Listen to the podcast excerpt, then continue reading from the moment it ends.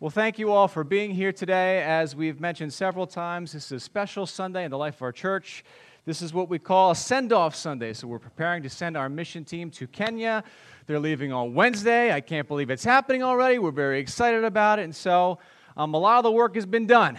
We've been praying, we've been fundraising. Our team has been planning, they've been meeting, they've been packing, they've been getting vaccinated. Yeah, that's part of the process too. And so we're finally here at Send Off Sunday. And so as we're doing this thing, I thought it would be a good idea to answer the question why? Why are we doing this? Why are we sending a team of people to Kenya? So, we're going to answer that question. We're going to talk about that a little bit because you may be surprised to find out that there are people who've actually raised some concerns about us doing this, or maybe even some objections about why are you doing this thing? And so, hopefully, I'll be able to address a couple of those objections, speak to those concerns, and answer the big question of why are we doing this thing? Before we get to the why, let me tell you about the what. Now, our team, this will be the sixth time we've sent a team over. I think I'm starting to lose track. But our team will be engaging in a variety of different projects while they're there. There'll be some building stuff, it looks like, probably some food distribution stuff, probably some um, uh, shoes, maybe. Who knows? They'll, they'll have the team do different things depending on what the last team accomplished, and we'll see what needs to be done. Um, but the main thing that we do when we're over there. The main thing the team will be working on is this clean water project. Um, the organization that we work with is called Start with One Kenya, and they do a lot of things with education and empowerment and helping lots of different needs. But the main thing is providing people with access to clean water. And so, right up here, you can see this is what the people receive. This is the actual clean water filtration kit. And right here, I've got a see through display model here. And so this is what they will be giving out while they're in Kenya. And this helps transform disease ridden water into life saving water. And so here's what I have right here. In this, I feel like I'm about to do a science project. It's not a science project, I promise you. It wasn't great at science. Anyway, this is a lovely pitcher of water fresh from the sink of the Barnstormers Theater. Now, let me see a show of hands. Yeah, right? a clean, clean water, right? Uh, show of hands, let's be honest, let's have a little audience participation. Who would be willing to drink from this water? Show of hands. If you're, okay, great. It's from the tap, it hasn't passed through a Brita. You know, it's getting kind of warm in here. Maybe you'd be willing to drink from this water, or maybe not so much. All right, so that's that. I've got another question for you. Okay. How about now? Who is willing to drink from this water now? Show of hands. Anybody? I'm a pretty clean guy. I just washed my hands right before I went to the bathroom. So that's that. All right, we're, we're having a little bit of fun here. Now, you notice that the water doesn't look any different. And that's one of the things that our missionaries have to explain to people over in Kenya. Is just because something looks clean doesn't mean that it is clean. Now, I've got some, um, some yard work. I was out in the yard yesterday and I collected some clippings. We're just going to add this to the mix here. Maybe this is a science project. I don't know. Just add that in there. There was at least one living bug in there at least last night. We'll just stir that up. That looks great. Now, now anybody, anybody willing to drink from this? Show of hands. I was kind of afraid somebody would, would raise their hand, but nobody did. That's good. So that's that. Now, as dirty as this water looks, it's actually a lot cleaner than some of the water sources that people in Kenya are using. And so we pour this in here. And so there is a filter in the bottom of this, and the dirty water passes through the filter and comes out clean on the other side. Voila. So that's the what. That's the main what of what we're doing there is providing people with clean water filtration systems with these very simple filters. Now, a lot of people are working on the clean water issue, and that's great. There's a lot of different ways to address that issue. Uh, we know people who work with wells. Wells are fantastic, um, but they can be problematic too, depending on how close you live to a well, right? One thing about Kenyans is, is the same about Americans is that we are creatures of habit. And so if somebody lives a mile and a half away from a stream where they access water and they just get it there, and they live maybe 10 miles away from a well, they're going to go where they're used to going for their water. And so, for the most part, the people have set up their habitats and where they live around a water source because water is life. And so, the great thing about these filters is that they're portable. You take it with you, and wherever you go, your filter goes. And you can access any kind of rainwater, runoff stream water, and boom, it passes through that. So, that's the what again. Now, let's talk about the why. And as I mentioned, this might seem you know, surprising to you, but over the years, some people have, have kind of raised some questions and some concerns and objections to, to us doing this, to our little church here in Ridley Park, engaging in this mission, sending people halfway around the world to do this thing. In fact, uh, a few years ago, at our yard sale. We have the yard sale fundraiser uh, to raise funds and awareness for our Kenya projects. And so there we were. We had a lot of signs out that year advertising. Start with one Kenya, start with one Kenya. Here's what we're doing start with one Kenya. And so we're at the yard sale, and it's kind of winding down. And just down the street here, a little bit further down, I noticed a couple of ladies get into their car, and they were having some car trouble. It's like, okay, what am I supposed to do in this situation? Um, I don't know anything about cars. I know which pedal to push to make it go and make it stop and all that. So I was like, what am I going to do in this situation? I really just wanted to turn a blind eye to it, but then I was like, well, that's not what Jesus would do. So I made my way towards the car, trying to figure out what kind of help I could offer. And as I'm making my way toward the car, the windows were down, and I heard the two ladies. I overheard. I wasn't eavesdropping. I promise. I just heard their conversation, and they were saying, "Kenya, why are they going to Kenya? There's plenty to do right here." I'm like, "Oh man." Oh, man. And so I turned around and I didn't help them. no, I'm just kidding. I went up to the window. I said, Is there anything I could do? Oh, we already called AAA, blah, blah, blah. But, but that's the thing. And that's one of the objections that people have to this Kenya thing is there's plenty to do right here. Let me tell you something. No matter what kind of good you try to do in this world, you're going to face criticism. You just are. And this is your little bonus sermon for this Sunday about criticism. Here's the thing there's only one way to avoid criticism. Okay? Don't say anything. Don't do anything. Don't be anything. So, if that's your goal in this life to avoid criticism, those are the rules you have to follow. But otherwise, you're going to face criticism. And so, the thing that kind of, listen, I know I'm a Christian, I'm supposed to have compassion, I'm supposed to be loving, but the thing that kind of drives me nuts about that objection is there's an assumption built into the objection. The assumption is, hey, why isn't this church working in your own community? Why are you sending people all the way to Kenya? And that assumption just isn't so. It's kind of like, oh, I'll bring this up was it a few weeks ago? There was that fire at the Cathedral of Notre Dame or Notre Dame, depending on how you pronounce it. But there was that fire there. And lots of people, lots of wealthy people committed support. We're going to rebuild this thing, and that's fantastic. Some people giving millions of dollars. And guess what happened? They were criticized. they were criticized. Why aren't they helping the poor people? Why aren't they giving? Well, who's to say that they're not? Let's take it easy when we're being critical of it. Let's, let's just ease off the criticism. Can we do that? And I don't want to fall into a criticism spiral here because here I am criticizing the critics. Okay, let's not do that kind of thing, right? But let's just let's just not assume things about people. And so if you have had to face that concern or that objection, why is your church why aren't you doing stuff in your own community? There's a simple answer to that question. You can say, "Wonderful point. We are doing stuff in our own community." Yep. Yep. And some of you have had to, to answer that question. I know this. Uh, team members this year and team members in the past. Why aren't you doing stuff? We are doing stuff in our own community. Take a look at your bulletin, look at the service projects, and that's just an overview. There's the loaves and fishes right in Prospect Park. We feed people in Edinburgh. We feed people in Ridley. We feed people right here. Take a look at the backpack project or the uh, food drive at, at, Prospect Park Elementary School. We help people there. Occasionally, we send people down to City Team and we help people there. We have our community support team. We see needs, and as these needs come up, we meet those needs. And so, great point. If you object to us, you got to do stuff here. You're right. We should do stuff here. And we are. Here's the other thing, and here's what got me. Several years ago, when I was first presented with this opportunity to go over to Kenya, the first thing that came to my mind is the amount of money it takes just to get people over to Kenya. It takes a whole lot of money to make this trip happen. As a side note, let me mention this. We needed to raise $15,000, and as of well, as of recently, we were over $17,000. So, again, you know, I'm not great at math. We can clap for that. I'm not great at math, but it looks like we have more than the bare minimum just needed to get over there, which means that we'll be able to invest in projects over there. And just so you know, whatever we raise for this year is used this year. We don't hold on to it for future years. And so God has blessed us in that way. But look at all that 17 over 17 close to $18,000. Why don't we just send the money over, right? And years ago, like I said, when I was first presented with that opportunity to go to Kenya, I'm like, why can't I just send? Isn't it, it just more effective? more efficient, more practical just to send money. And so that's a question, that's a concern, that's an objection that some people have. And here's the reality it absolutely does take money. And guess what?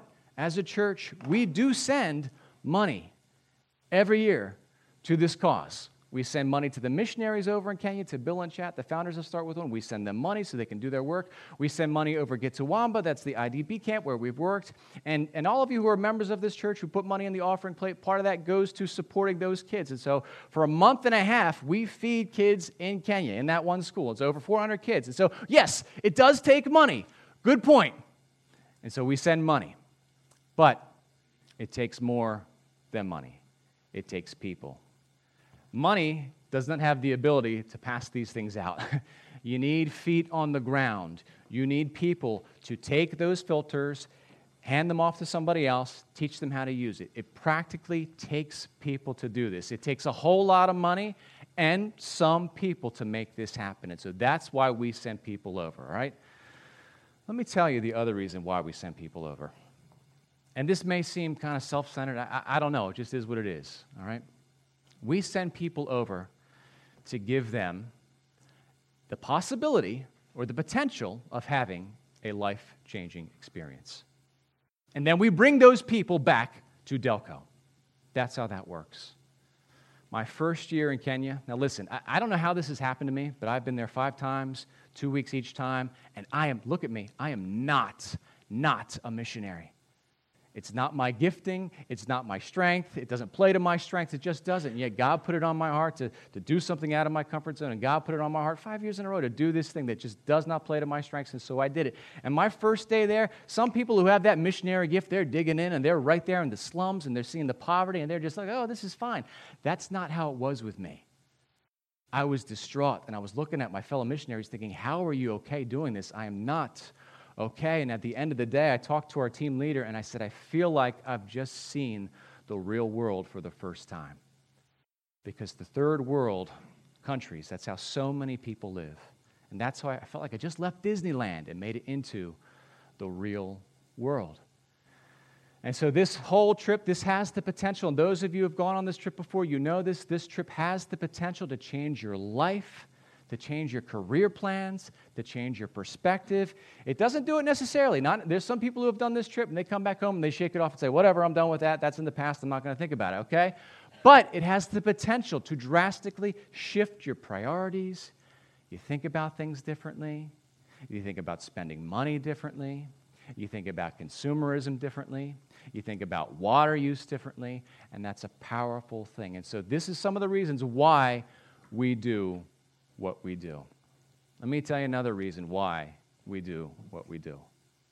There's your water filter. That's what we give out. Let me give you some statistics. And I want, let's take some time with these. When you think about this, I'm going to throw some numbers out there to you, okay? Here are the facts 663 million people currently live without access to clean water. Just to give you a frame of reference, I mean, that's when you start talking millions, like I can't even process how big a number. 663 million. That's twice the population of the United States of America. This is, this is 2019. I mean, we live in the future. I mean, look at our technology. It's crazy. How is it possible that so many people, twice the population of the U.S., that so many people live without access to clean water? Let me throw something else out there. Diseases from dirty water kill more people every year than all forms of, violence, including war. And so you think about how many lives are lost to violence, and you know we deal with violence, and we want to see an end to violence, and these mass shootings, and these terrorist attacks, and wars. More people are dying from a lack of clean water. More people are dying as a result of a problem that we can solve. It's not like, how do we solve it? It's right here. We know how to solve this problem. It's right there. 43% of the deaths as a result of a waterborne illness are children under five years old. Entire generations being wiped out. Now, as, as scary as that statistic is, about 10 years ago it was 80%. So we've seen improvement. That's fantastic. We're seeing improvement, but, but come on, 43% children under five years old. Why? Why are we doing this? Why are we sending a team over?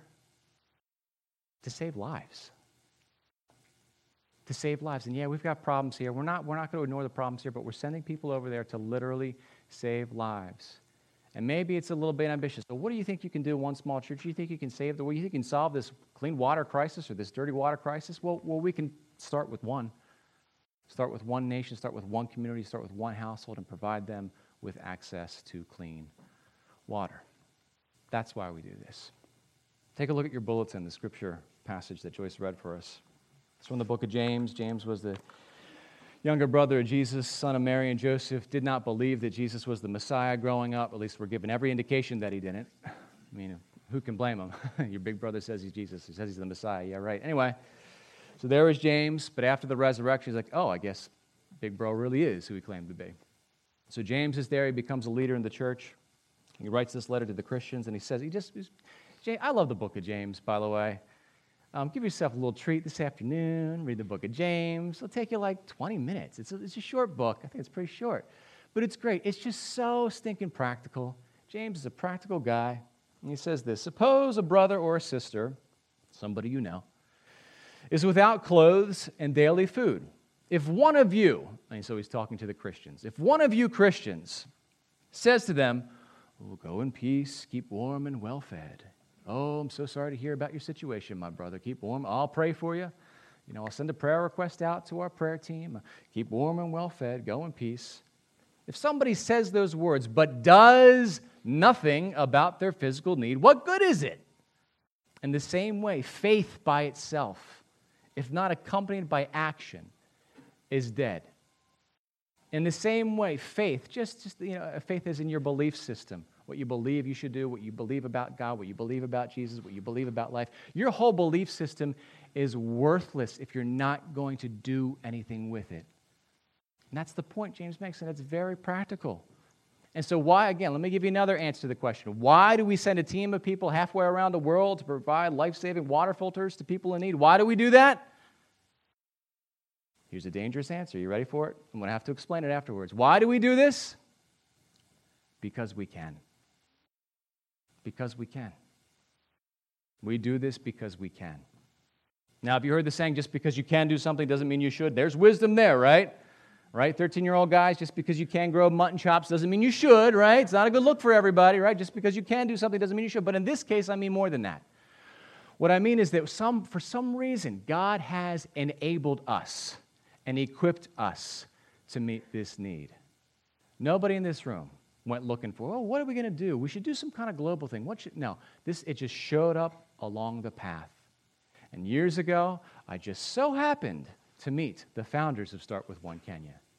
And years ago, I just so happened to be invited to go along with a mission team and see what happened there. And over the years, we've built friendships and relationships with the missionaries on the ground. And over the years, we've built friendships with the people there in Kenya. So we didn't have to go looking for some need to meet. It just came to us. And this is so important. This is, this is foundational to what we believe as a church and what I believe as a follower of Jesus is that we really don't have to go looking for needs to meet. We meet the needs that we are able to meet as we are able to meet them. You don't have to go looking. God just presents these needs along the path. And as you're able to meet them, you do. It's kind of simple when you think about it. You're there and you become aware you're wearing two coats, somebody needs one. Oh, okay, boom. You don't have to think about it. You don't even have to pray about it. You just do it, right? I'm believe in prayer. Okay, don't get me wrong. All right, I'm not anti-prayer. I'm all for prayer, but sometimes you just meet the needs that come up along the path of life as you're able to meet them. And it just, for some strange reason, God has connected us with this opportunity, and for some strange reason, He's provided us with the funding. And for some strange reason, He's provided us with the people that have a vision and a passion for this. And so we do this because we can. We do this because we can. And those of us who have been to Kenya before, we know. We know how important this work is. We know how valuable this work is. And it's a wonderful thing that we get to be able to be a part of this. And we thank God. I mean, I do, don't you? We thank God that we've been given an opportunity to work with this organization, but start with one and provide people with life saving water. And so, without further delay, I would like to invite our 2019 Kenya team up to the stage. Would you please join me and welcome them up to the stage? Come on up.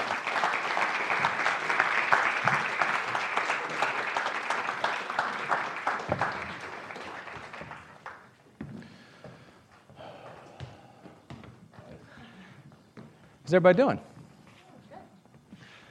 That's a good looking group, huh? this is our team. Sean, Chuck, which one are you? Monica, thank you. It's my sister in law. Monica, Steve, and Emily. And uh, we're so excited for you. We're going to pray for you. This is our mission team for this year.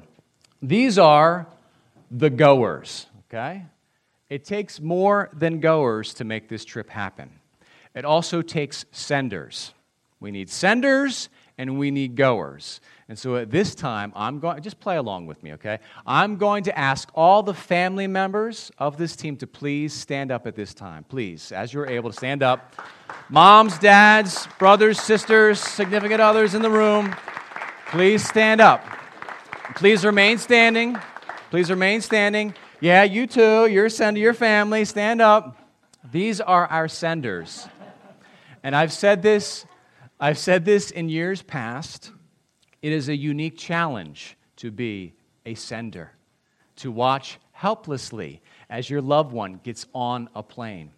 And so we are praying for our team and we are praying for our senders. Now, it takes more than just the family members to make this happen. It takes funding, it takes prayer, it takes a whole church. And so at this time, would everyone please stand as you are able?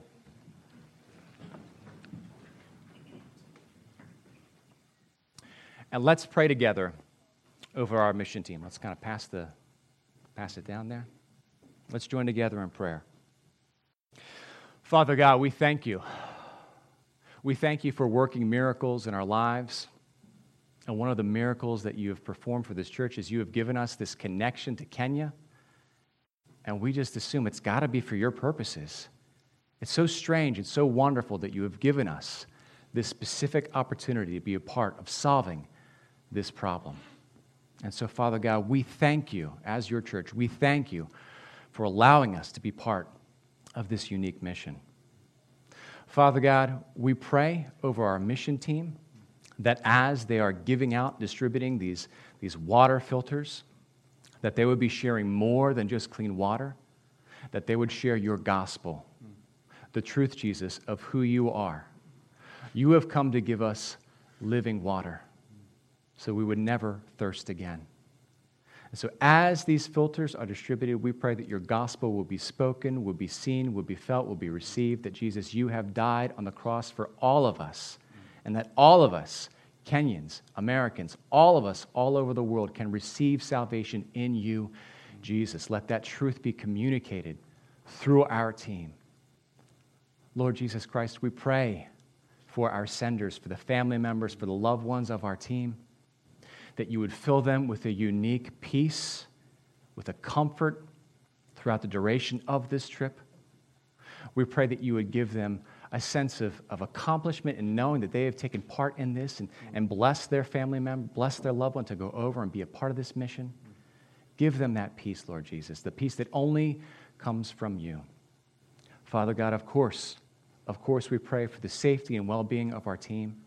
But more than that, we pray that lives will be transformed in Kenya, that people will be able to experience health, the ability to go to school, the ability to work through these clean water filters. Lord Jesus Christ, be with us as a church and remind everyone in this room to lift up this team and their senders in our prayers. Lord Jesus Christ, we freely acknowledge, we freely confess before you that we, as human beings, are not capable of doing such grand work it's only through your Holy Spirit that anything good is accomplished. Fill each one of us with your Holy Spirit. In Jesus' name we pray. Amen. Amen. You may be seated. You can't. This really is a good looking group, isn't it? Am I right? In fact, now feels like a great time for a photo op. If anybody wants a picture of our team, come on up. Yeah, come on up. Anybody else, feel free. Take a picture, put it on your social media, share it with your friends. Say, This is our church team. We're praying for them. Look how fancy we are. Look at all these pictures being taken. Go for it. Go ahead. All right, just, just smile and act like you like each other. You can do it. We got to get this picture now before they all get on a plane together, right? eight hours on a plane, you might get, not get the same smiles.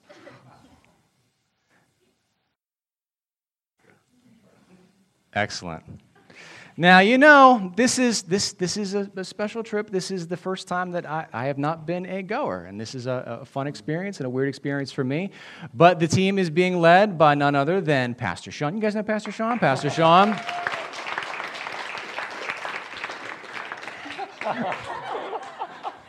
And Sean has been, we've been to Kenya before. Yep. Sean has uh, traveled internationally. Sean has led teams, but this is the first time leading a team to Kenya. And so I'd like to propose a toast for you, Thank you. and a little bit for myself, and a toast to our 2019 mission team. Cheers.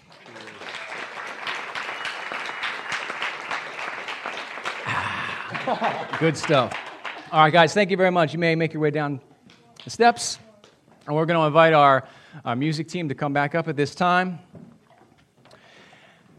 And after the service has ended, if you would like to sample some of the water, we've got cups right here. You can be my guest.